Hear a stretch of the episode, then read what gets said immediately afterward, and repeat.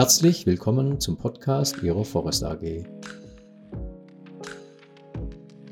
Hallo, mein Name ist Jürgen Päger.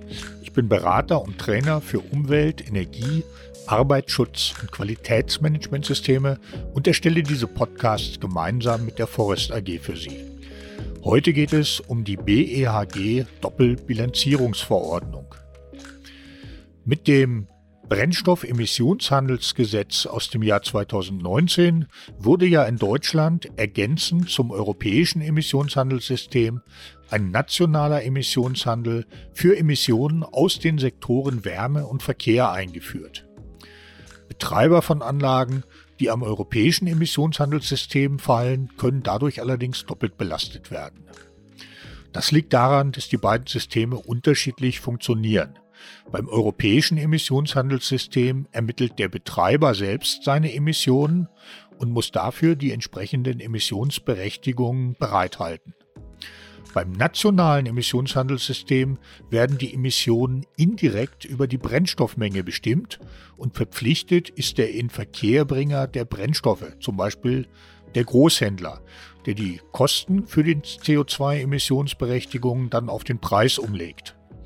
Und so kann es dann zu einer Doppelbelastung kommen, ähm, denn äh, der Großhändler weiß ja nicht, äh, was der Betreiber von Anlagen mit seinen Brennstoffen macht, ob sie nicht vielleicht dem europäischen Emissionshandelssystem unterliegen. Zur Vermeidung dieser Doppelbelastung kennt das Brennstoffemissionshandelsgesetz zwei Möglichkeiten, nämlich den Vorabzug nach 7 oder die nachträgliche Kompensation nach 11. Der Vorabzug ist eigentlich die Regelmöglichkeit und die sieht so aus. Der Anlagenbetreiber erstellt eine Verwendungsabsichtserklärung und schickt diese dem Verantwortlichen nach Brennstoffemissionshandelsgesetz, also zum Beispiel dem Großhändler. Und dieser Großhändler legt dann die CO2-Kosten nicht auf den Preis um und bestätigt das mit einer Kostenfreiheitsbestätigung. Aufgrund äh, der Daten aus seinem Emissionsbericht, den er ja für den europäischen Emissionshandel erstellen muss, erstellt der Anlagenbetreiber dann eine Verwendungsbestätigung. Die schickt er wiederum dem äh, Großhändler, also dem BHG-Verantwortlichen. Und äh, der kann dann die Mengen für die Verwendungsbestätigungen vorliegen in seinem Be Emissionsbericht für den nationalen Emissionshandel abziehen, muss dafür also auch keine CO2-Emissionsberechtigungen vorlegen.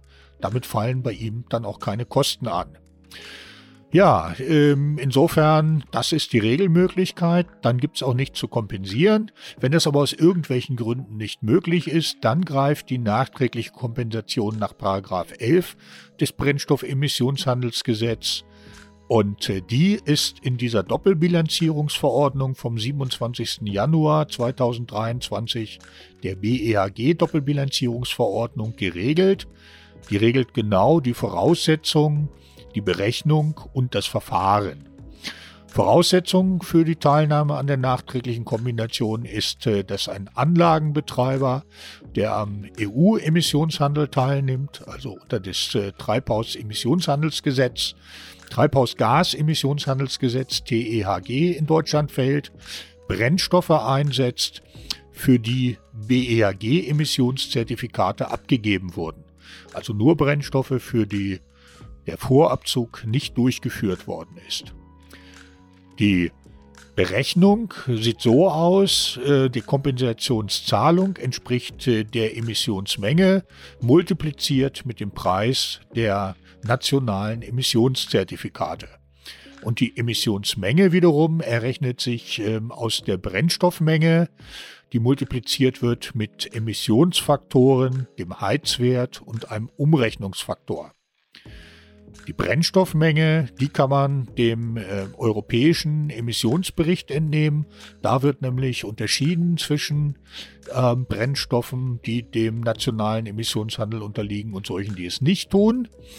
Die Emissionsfaktoren, Heizwerte, Umrechnungsfaktoren sind in Anlage 1 Teil 4 äh, der Emissionsberichtsverordnung 2022 aufgeführt sollte man vor allem ab 2023 Brennstoffe einsetzen, Ähm, für die keine ähm, Werte angegeben sind, nimmt man die Werte aus dem europäischen Emissionsbericht.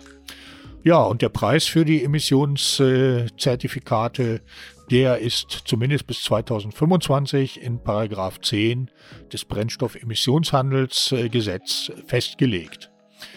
Und das Verfahren sieht so aus, dass man bis zum 31. Juli des Folgejahres ähm, einen Antrag stellen muss und das erfolgt elektronisch über das äh, Formularmanagementsystem der zuständigen Behörde und das ist die Deutsche Emissionshandelsstelle beim Umweltbundesamt.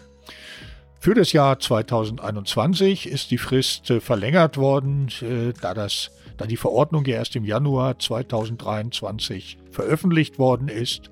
Sie beträgt bis zum 31. März 2023. Also bis 31. März 2023 müssen die Anträge für die Emissionen des Jahres 2021, dem ersten Jahr des nationalen Emissionshandels, bei der DEHST gestellt werden. Und äh, die DEASD kann natürlich die Anspruchsberechtigung nachprüfen. Deswegen gibt es in der Doppelbilanzierungsverordnung noch die Pflicht, dass äh, der Anlagenbetreiber alle relevanten Unterlagen zu Zwecken der Nachprüfung mindestens für zehn Jahre aufbewahren muss. Ja, so viel zur BEHG Doppelbilanzierungsverordnung und so viel für heute. Ich hoffe, dieser Podcast hat Ihnen gefallen und wir hören uns bald mal wieder.